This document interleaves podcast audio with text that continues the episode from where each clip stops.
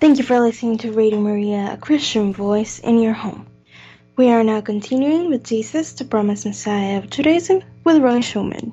Hi, this is Roy Schoeman, and welcome again to Jesus, the promised Messiah of Judaism, the show on Radio Maria that celebrates the Jewish roots of the Catholic Church, or seen the other way around, that celebrates the fulfillment, the full realization of all of the promise of Judaism in the Catholic Church and her sacraments. Today is the feast day of Saint Augustine, a, a very, very um, major, needless to say, church father. And um, I just wanted to kind of orient the show around him. It's not terribly related directly, I suppose, to the Jewish roots of the Catholic Church, although there is um, a little side story there. Um, Saint Augustine certainly certainly was um, very aware of the interaction between Judaism and the Catholic Church, as was his mentor, Saint Ambrose, who was the Bishop of Milan, who brought uh, Saint Augustine into the Church. Um, and in fact, it's not an entirely happy story because the period that St. Augustine lived, which was the end of the fourth century, the very beginning of the fifth century, was a period when um, there was still uh, let's say, a very active rivalry between between Judaism and the Jewish community and the Catholic community. So there was a little a little um, uh, kind of mutual aggressiveness there. But I don't really want to talk about that. I want to talk about Saint Augustine's love of God when he finally did convert and um, come to know God through the Catholic Church before then, although his mother was uh, was a good Catholic, I think we all know about Saint Monica praying for decades for her son's conversion and him finally converting. Uh, Saint Augustine, when he was a young man, fell into um, a kind of uh, a paganism known as Manichaean Manichaeism. So anyway, uh, I'm going to start a little bit out of sequence here, I think, today.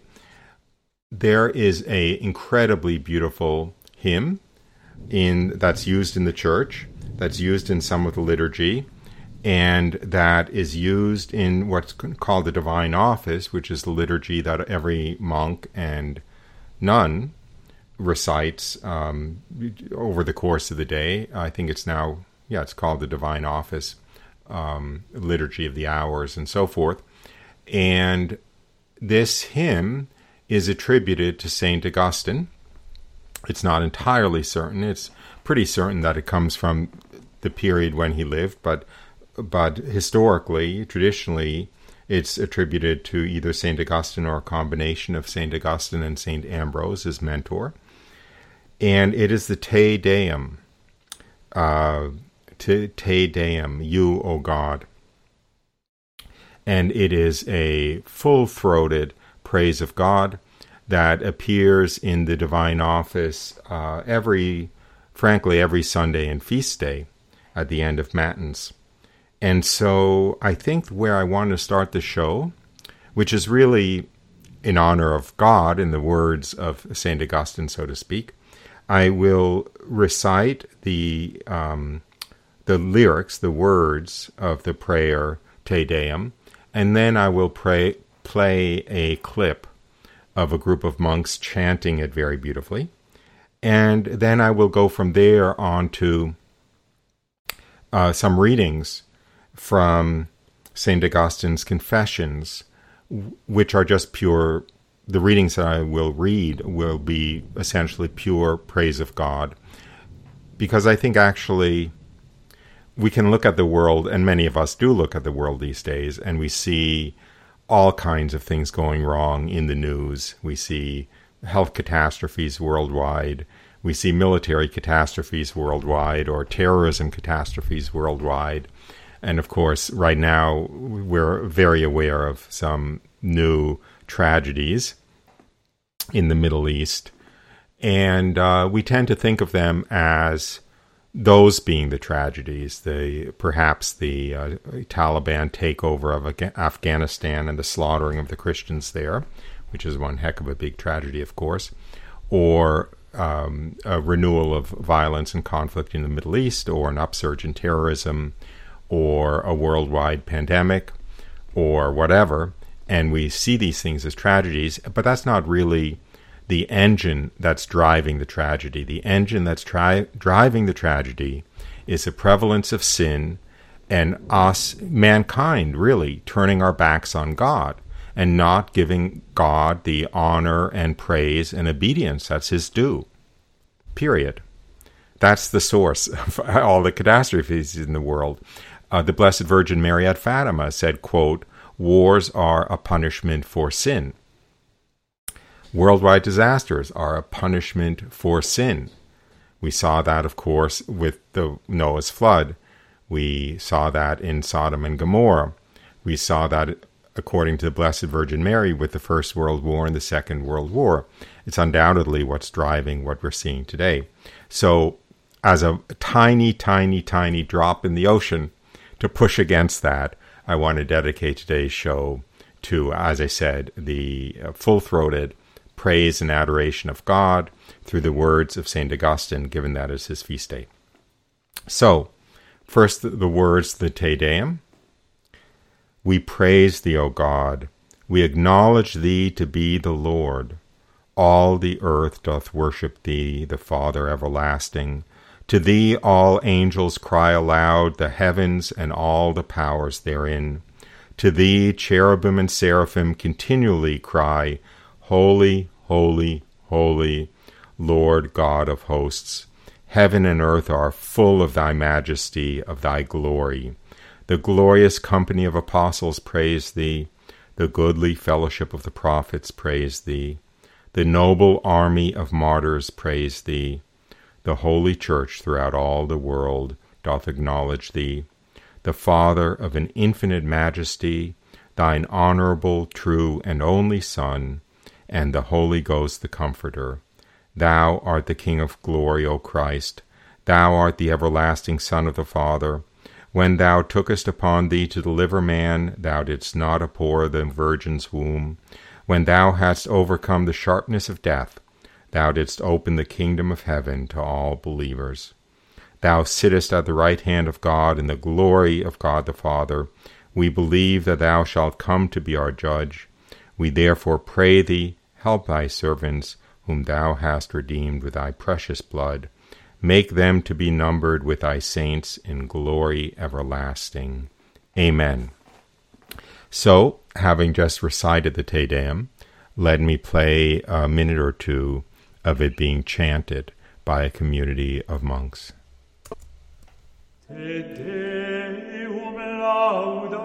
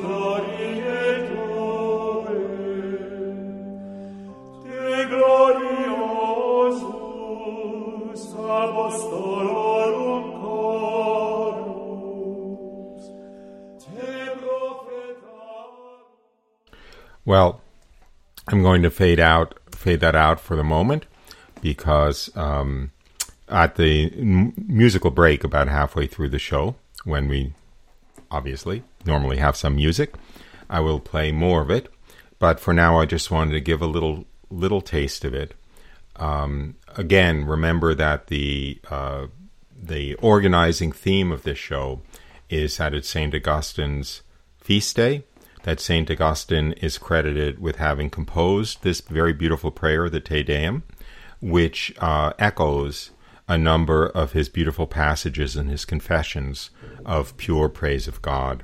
And, of course, the state of the world is calling on us to turn back to God. And as a matter of fact, everything that's happening in the world is, in fact, a chastisement that's coming from the fact that we have turned not only turned our backs on God, actually, but essentially, excuse the expression, but spit in his face. And uh, that expression to spit in the face of God uh, actually appears to be there in the book of Job. Uh, it's a rather mysterious Hebrew passage, but um, it's basically it's basically an ancient Hebrew version of the Bronx Cheer. And if ever humanity has been given giving God the Bronx Cheer, it's us in our day. So that's the theme of today's show. It is, of course, a live call-in program, and if anybody wishes to call in, they may do so at any time with a comment or a question or a complaint or whatever. Uh, the number here is 866 333 6279 or 866 333 Mary, M A R Y. But with that, let me uh, start reading some passages from St. Augustine's Confessions. Uh, you'll recognize some of these phrases from the Te Deum, by the way. Great art thou, O Lord, and greatly to be praised. Great is thy power, and of thy wisdom there is no number. And man desires to praise thee. He is but a tiny part of all thou hast created. He bears about him his mortality, the evidence of his sinfulness, and the evidence that thou dost resist the proud. Yet this tiny part of all that thou hast created desires to praise thee. Thou dost so excite him that to praise thee is his joy. For thou hast made us for thyself, and our hearts are restless until they rest in thee. Grant me, O Lord, to know which is the soul's first move- movement toward thee, to implore thy aid or to utter its praise of thee, and whether it must know thee before it can implore.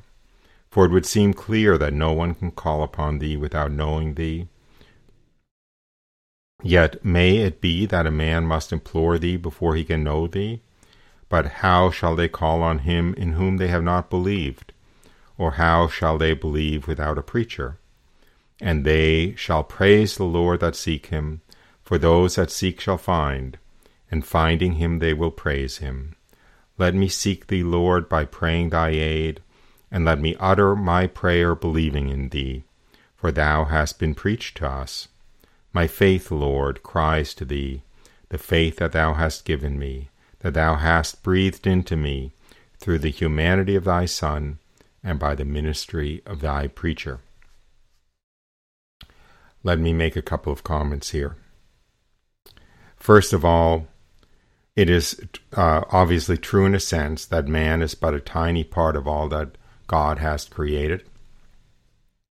I sometimes think that we don't do God justice when we only look at the physical world, and of course the world of living creatures and the spiritual world of the angels as the creation of God, because we forget that He also created essentially the fabric of existence, meaning all chemistry, all physics, um, you know, all everything to do with light and gravity and magnetism and atoms and subatomic particles and electricity, everything that binds that is, that is the fabric, basically the fabric of physical existence, is also a creation of God and a manifestation of His wisdom and His love for us. Because even though we're a tiny part of all that He created, in a sense, He certainly created the entire physical creation for man, for us. You could argue that he created the angels not for necessarily for man. Perhaps he created the angels for their own sake. But certainly the entire physical world was only created to be a kind of sandbox for man to grow up in until he's ready for the spiritual world, until he's ready for heaven. So, in one, on the one hand, he's a tiny part of creation. Of course, we know the size of the galaxy and the size of the solar system and the size of the universe and so forth. But at the same time, through some mystery that's kind of unfathomable, man is the purpose of all of that creation. Now, um, the uh, Saint uh, Saint Augustine here also obviously, for instance, he says, "It may be that man must implore thee before he can know thee, but how shall they call on him in whom they have not believed, or how shall they believe without a preacher?" And I just wanted to make a little comment there. Um, I had the great privilege of meeting a young woman who is a contemplative sister, not strictly contemplative. She's a sister of Our Lady of Mercy. That's the order of Saint Faustina. Uh, she is from, uh, if I'm not mistaken, she's from uh, Eastern European country. I don't remember whether it was Slovenia or whether it was perhaps even um, Albania.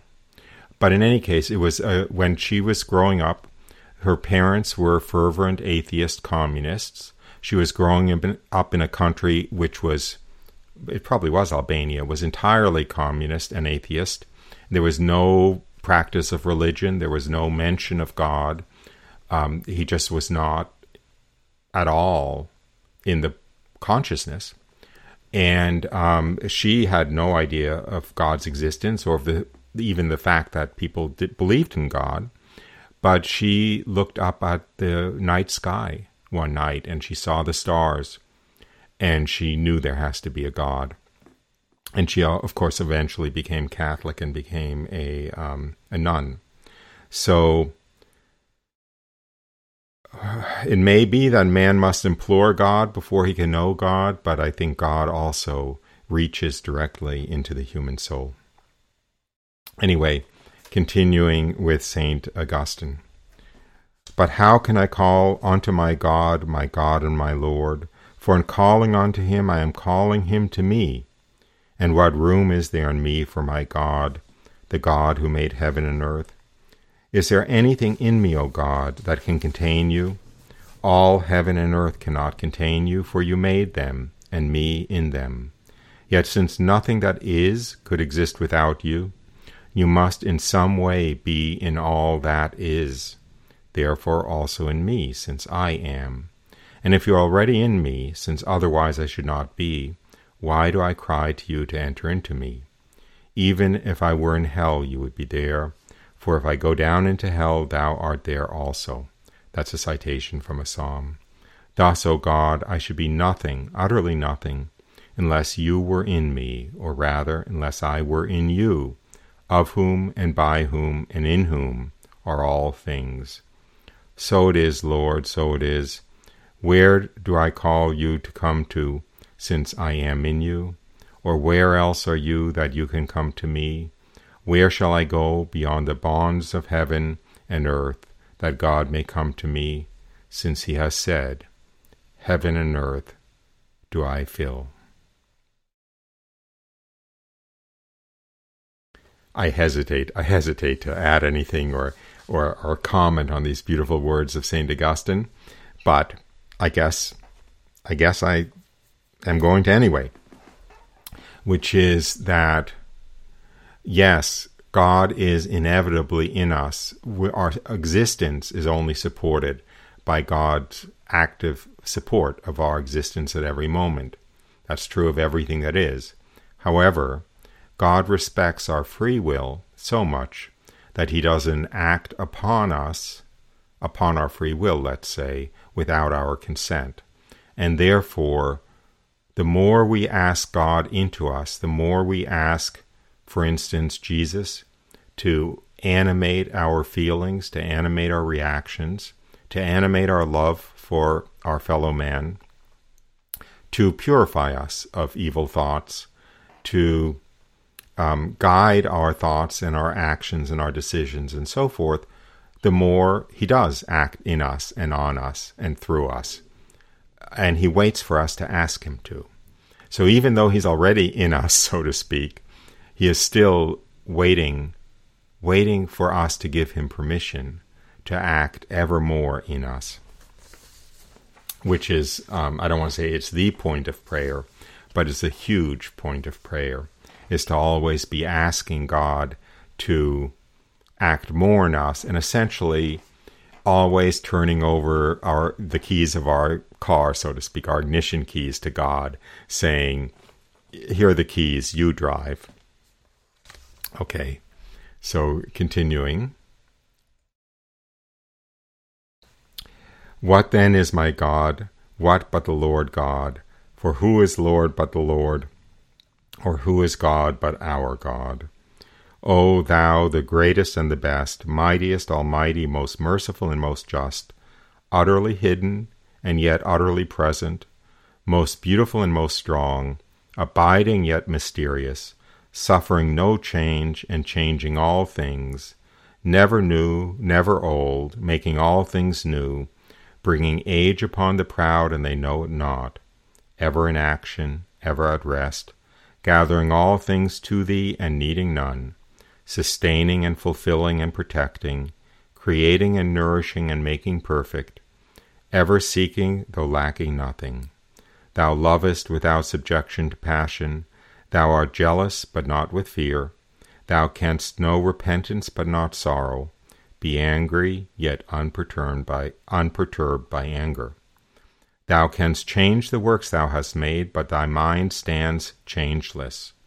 Thou dost find and receive back what thou didst never lose, art never in need, but dost rejoice in thy gains, art not greedy, but dost exact interest manifold. Men pay thee more than is of obligation to win return from thee, Yet who has anything that is not already thine? Thou owest nothing, yet dost pay as if in debt to thy creature, forgives what is owed to thee, yet does not lose thereby. And with all this, what have I said, my God and my life and my sacred delight?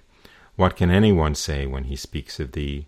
Yet woe to them that speak not of thee at all, since those who say most are but dumb. This is so beautiful because, uh, of course, of course, in a sense, when you're dealing with God or or talking about God, there's a way in which everything is a paradox, right? What can we say of God that is is worthy of being said of Him, and yet woe to them that do not speak of God? Um. Anyway. Wow. Okay. I'll just continue. Who shall grant me to rest in thee? By whose gift shalt thou enter into my heart, and fill it so compellingly that I shall turn no more to my sins, but embrace thee, my only good? What art thou to me? Have mercy that I may tell. Or rather, what am I to thee that thou shouldst demand my love, and if I do not love thee, be angry and threaten such great woes? Surely not to love thee is already a great woe. For thy mercy's sake, O Lord my God, tell me what thou art to me. Say unto my soul, I am thy salvation. Speak so that I may hear, Lord, my heart is listening. Open it, that it may hear thee say to my soul, I am thy salvation. Hearing that word, let me come in haste to lay hold upon thee Hide not thy face from me. Let me see thy face, even if I die, lest I die with longing to see it. The house of my soul is too small to receive thee. Let it be enlarged by thee. It is all in ruins. Do thou repair it. There are things in it that must offend thy gaze, I confess and I know. But who shall cleanse it? Or to what other besides thee shall I cry out? From my secret sins cleanse me, O Lord, and from those of others spare thy servant. I believe, and therefore do I speak. Lord, thou knowest, have I not confessed against myself my transgressions against thee, and thou, my God, hast forgiven the iniquities of my heart. I contend not in judgment with thee, who art the truth, and I have no will to deceive myself, lest my iniquity lie unto itself. Therefore I contend not in judgment with thee, for thou, O Lord, wilt mark iniquities, Lord, who shall endure it? Amen. That's a beautiful prayer, huh? I have no will to deceive myself. Imagine that. Imagine praying, praying not to live in a state of self deception, to see things in the true light, true light of God, and not to create a kind of, uh, you know, fictional mask for ourselves that we see ourselves in. From my secret sins cleanse me, O Lord, and from those of others spare thy servant. I contend not in judgment with thee, who art the truth. We should not obviously hold up our judgment against the judgment of God and argue about whose judgment is right. Every one of these sentences is worth uh, dwelling on. Oh my goodness. Oh my goodness. How time flies. Uh, I'm already almost at the halfway point in the program. And uh, so, uh, and uh, I, I don't think I don't think I've received any calls. That's fine. I don't mind. I don't mind babbling. That's what I get the big bucks for. But um, that's a joke, by the way. But um, at the same time, I do get tired of hearing my voice. So remember, this is a live call in program. The number here is 866 333 6279 or 866 333 Mary, M A R Y. And um, what I will do now is I will go back to playing the Te Deum. The words of the Te Deum are basically a, a, a synthesis of everything that I've been reading from St. Augustine's Confessions. So I'll, I'll, uh, go back and play a few minutes of the Te Deum as the musical break, about halfway through the show. And uh, if you wish to call, it's always a good time to call because then coming out of the musical break, I will take the calls and then I will go back to reading these beautiful passages from St. Augustine's Confessions on today, his feast day. Uh, you're listening to Jesus, the Promised Messiah of Judaism on Radio Maria with me, your host, Roy Schoeman, and I will be back in a few minutes.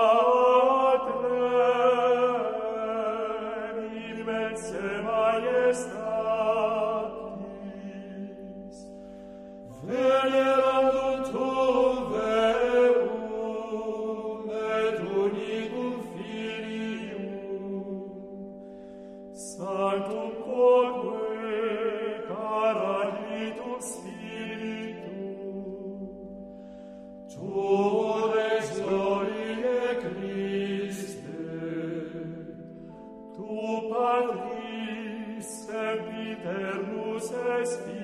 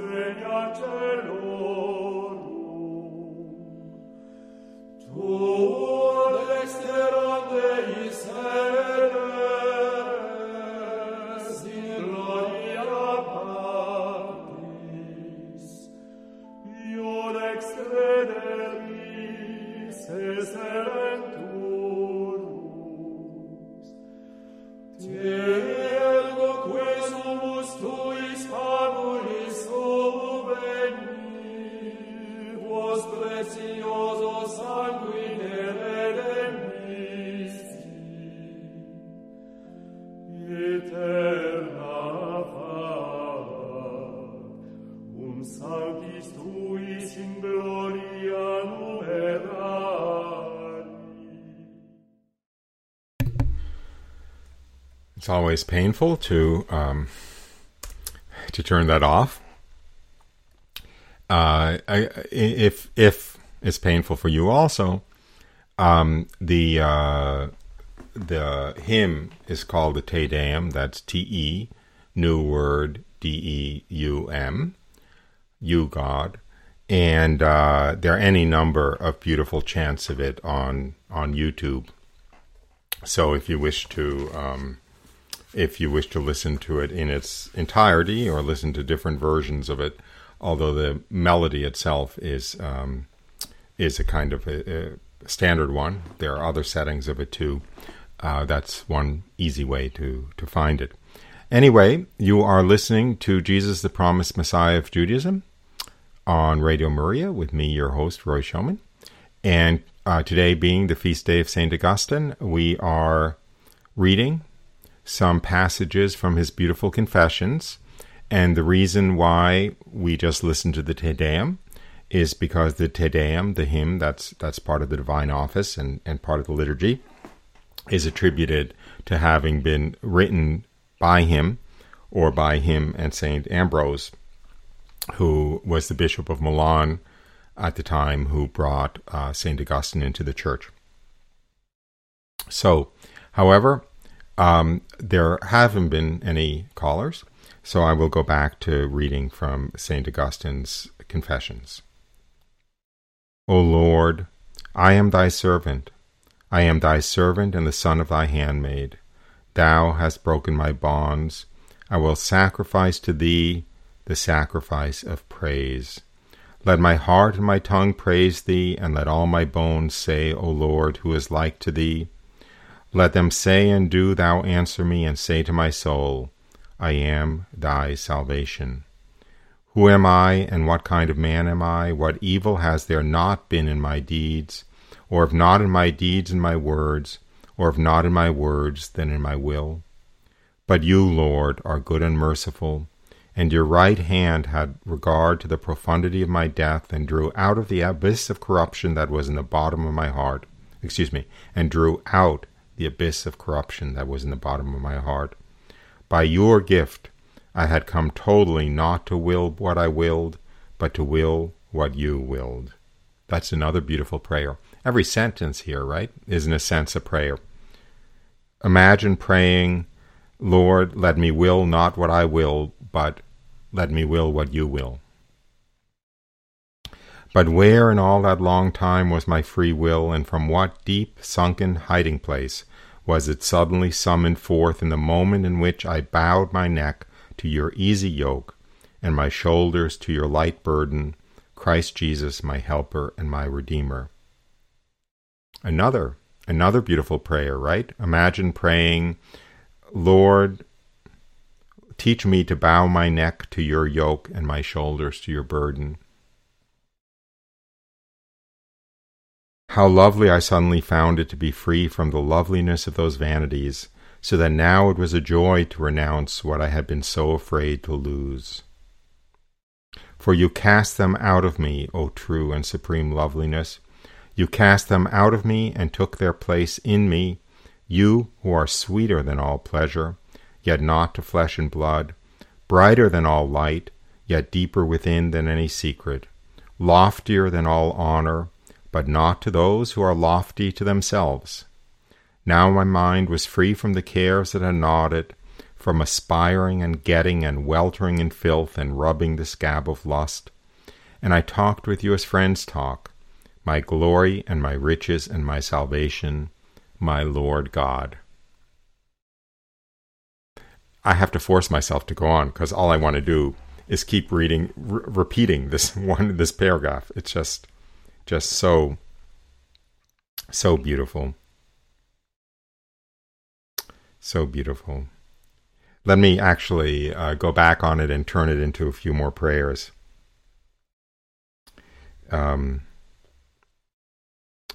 lord teach us to be free from the from the glamour and apparent loveliness of the vanities that we care about and let us find it a joy to renounce those empty things, those vanities.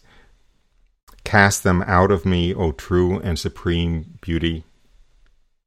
You who are sweeter than all pleasure, cast out of me the desire for all other pleasures that are beneath thee.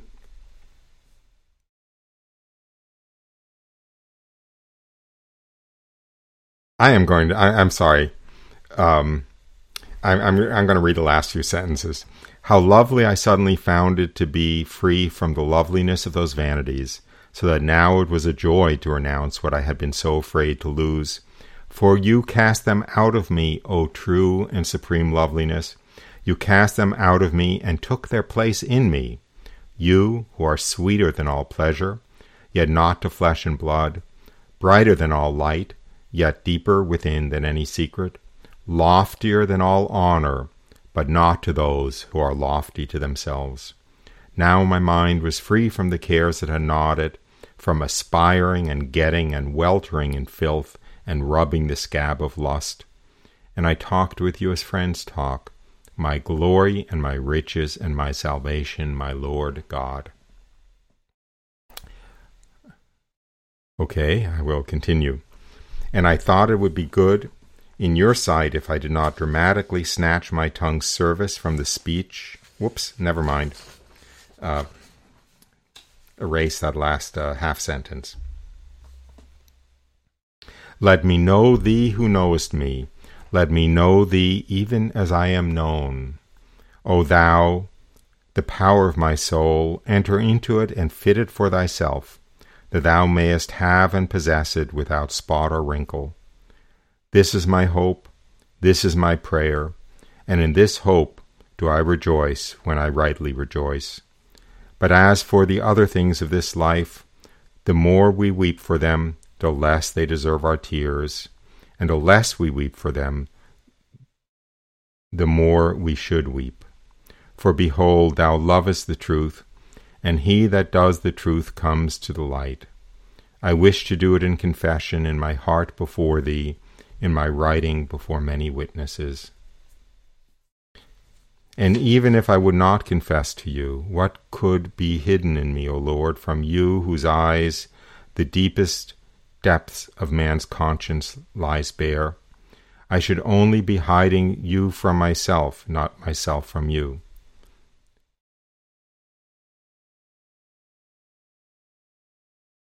But now that my groaning is witness that I am displeasing to myself, um, excuse me, I'm going to have to stop because actually um, what I'm reading from has a misprint here, and I cannot. Um, I, I can't. I can't read the ends of lines, so I'm going to have to just skip to the next paragraph. But where in my memory do you abide, Lord? Where in my memory do you abide? What resting place have you claimed as your own? What sanctuary built for yourself? You have paid this honor to my memory, that you deign to abide in it. But now I come to consider in what part of it you abide. In recalling you to mind, I have mounted beyond those parts of memory which I have in common with the beasts, in that I did not find you among the images of corporal things. And I came to those parts in which are kept the affections of my mind, and I could not find you there. And I came to the innermost seat of my mind, and you were not there, because just as you are not a corporal image, or any affection of any living man, such as we have when we are glad or sad, when we desire, fear, remember, forget, and all such things, so you are not the mind itself, because you are the Lord God of the mind. And all these things suffer change, but you remain unchangeable over all, and yet you deign to dwell in my memory ever since the time I first learned of you. And indeed, why do I seek in what place of my memory you dwell, as though there were places in my memory? Certain I am that you dwell in it, because I remember you since the time I first learned of you, and because I find you in it when I remember you.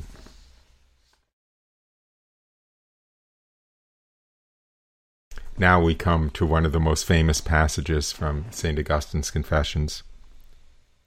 Late have I loved thee, O beauty so ancient and so new, late have I loved thee. For behold, thou wert within me and I outside, and I sought thee outside, and in my unloveliness fell upon those lovely things that thou hast made. Thou wert with me, and I was not with thee. I was kept from thee by those things, Yet had they not been in thee, they would not have been at all. Thou didst call and cry to me and break open my deafness, and thou didst send forth thy beams and shine upon me and chase away my blindness. Thou didst breathe fragrance upon me, and I drew in my breath, and do now pant for thee. I tasted thee, and now hunger and thirst for thee. Thou didst touch me, and I have burned for thy peace. When once I shall be united to thee with all my being, there shall be no more grief and toil, and all my life will be alive, filled wholly with thee. Thou dost raise up him whom thou dost fill, whereas being not yet filled with thee, I am a burden to myself. The pleasures of this life for which I should weep are in conflict with the sorrows of this life in which I should rejoice, and I know not on which side stands the victory. Woe is me, Lord, have pity on me. For I have likewise sorrows which are evil, and those are in conflict with the joys that are good, and I know not on which side stands the victory. Woe is me, Lord, have mercy upon me. Woe is me. See, I do not hide my wounds. Thou art the physician, I the sick man. Thou art merciful, I need mercy. Is not the life of man on earth a trial? Who would choose trouble and difficulty? Thou dost command us to endure them, not to love them. No one loves what he endures, though he may love to endure. For though he rejoices at his endurance, he would rather that there were nothing to endure. In adversity, I desire prosperity. In prosperity, I fear adversity.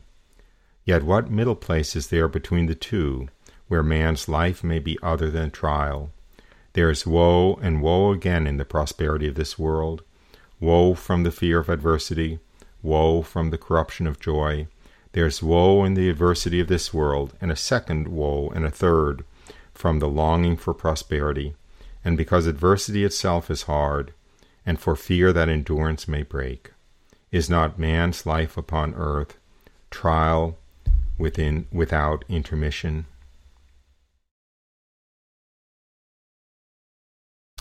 All my hope is naught save in thy great mercy. Grant what thou dost command, and command what thou wilt. Thou dost command continence, and when I knew, as it is said, that no one could be continent unless God gave it, even this was a point of wisdom, to know whose gift it was. For by continence we are collected and bound up into unity within ourselves, whereas we have been scattered abroad in multiplicity. Too little does any man love thee, who loves some other thing together with thee. loving it not on account of thee, O thou love, who art ever burning and never extinguished. O charity, my God, enkindle me. Thou dost command continence, grant what thou dost command, and command what thou wilt. You know, it's so beautiful because a lot of this is a um, is basically just a, a, continual prayer, a concatenation of prayers, of um, prayers to uh, to um, invite God in more and more, to become what God wants us to be, to resist what we know we should resist and are unable to resist without the aid of God, to know God more and more, although we also know our inability to know God. Um,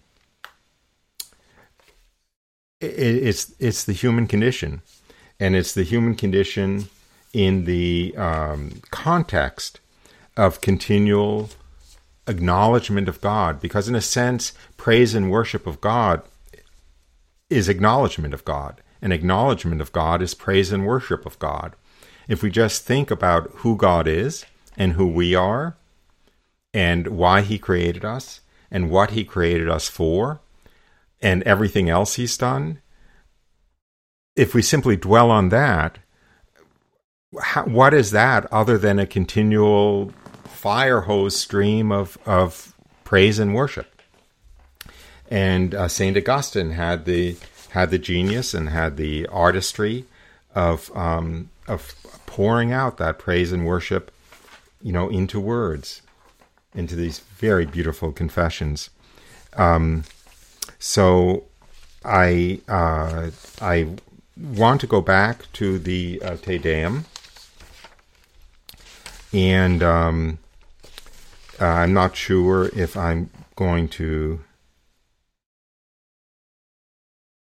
I'll just I'll just reread. I'll just reread maybe one paragraph, um, and then uh, and then reread the words of the Te Deum, and then uh, let the the beautiful chant of the Te Deum uh, permeate us for the last few minutes of the show. Great art thou, O Lord, and greatly to be praised. Great is thy power, and of thy wisdom there is no number. And man desires to praise thee. He is but a tiny part of all thou hast created. He bears about him his mortality, the evidence of his sinfulness, and the evidence that thou dost resist the proud. Yet this tiny part of all that thou hast created desires to praise thee. Thou dost so excite him that to praise thee is his joy.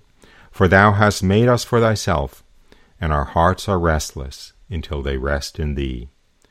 Grant me, O Lord, to know which is the soul's first mov- movement toward thee, to implore thy aid or to utter its praise of thee, and whether it must know thee before it can implore. Let me seek thee, Lord, by praying thy aid, and let me utter my prayer, believing in thee, for thou hast been preached to us. My faith, Lord, cries to thee, the faith that thou hast given me, that thou hast breathed in me, through the humanity of thy Son, and by the ministry of thy preacher. By the way, I will add a little uh, coda here, a little, a little postscript, since the show is the um, Jesus, the promised Messiah of Judaism.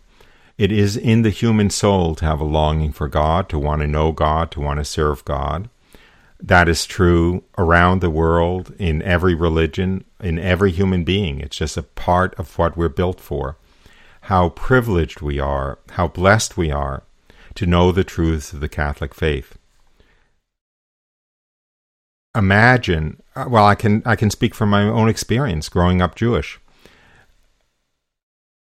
I was dying to know to know God, to know what he truly wanted, to know what pleased him, I could never get a straight answer about that. Um, um, think of think of the poor Muslims under the scourge of Islam. They want to please God, so they cut off the heads of Christians because they're trying to please God, because they want to please God. They they drape their wives in in um, what looks like excuse me what looks like uh, you know black bags from from head to toe because they think that's pleasing to God because they want to please God. On some level, there is the desire to please God, and it is it is twisted by, of course, the enemy of man's salvation into this total perversion of what God truly wants.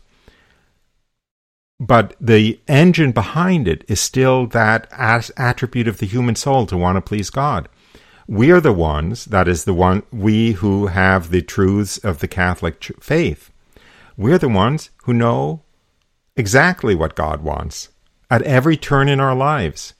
What a blessing that alone is. Um, when I when I first entered the church, I was painfully aware that my entire life up to that point, I would have cut off my right arm to know the truths in the Penny Catechism. Who is God? Who is man? What awaits us after we die? What does God want from us? What's pleasing to God? What's displeasing to God? And so forth. Um, we have a lot to be thankful for as Catholics. We certainly have the sacraments. We have the ability to regain a state of grace through the sacrament of confession. Uh, we have the Eucharist, the greatest imaginable gift. But too infrequently do we think upon the gift of simply the knowledge of what God wants and how to praise Him properly and how to please Him. That in itself is an infinite, inestimable gift. So, with that, um, let me go back and uh, spend the last few minutes by uh, once again playing the Te Deum. And with that, I'll go out. So um, I hope you have enjoyed today's show. You've been listening to Jesus, the Promised Messiah of Judaism on Radio Maria with me, your host, Roy Schoeman. And I hope you join us again next week, same time, same place. Now back to the Te Deum, the hymn of praise of God for who He is. Te Deum laudamus, Te Dominum confitemur, Te Eternum Padre, omnis terra veneratur,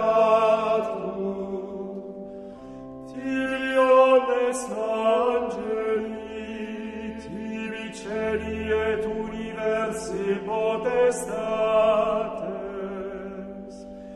tibi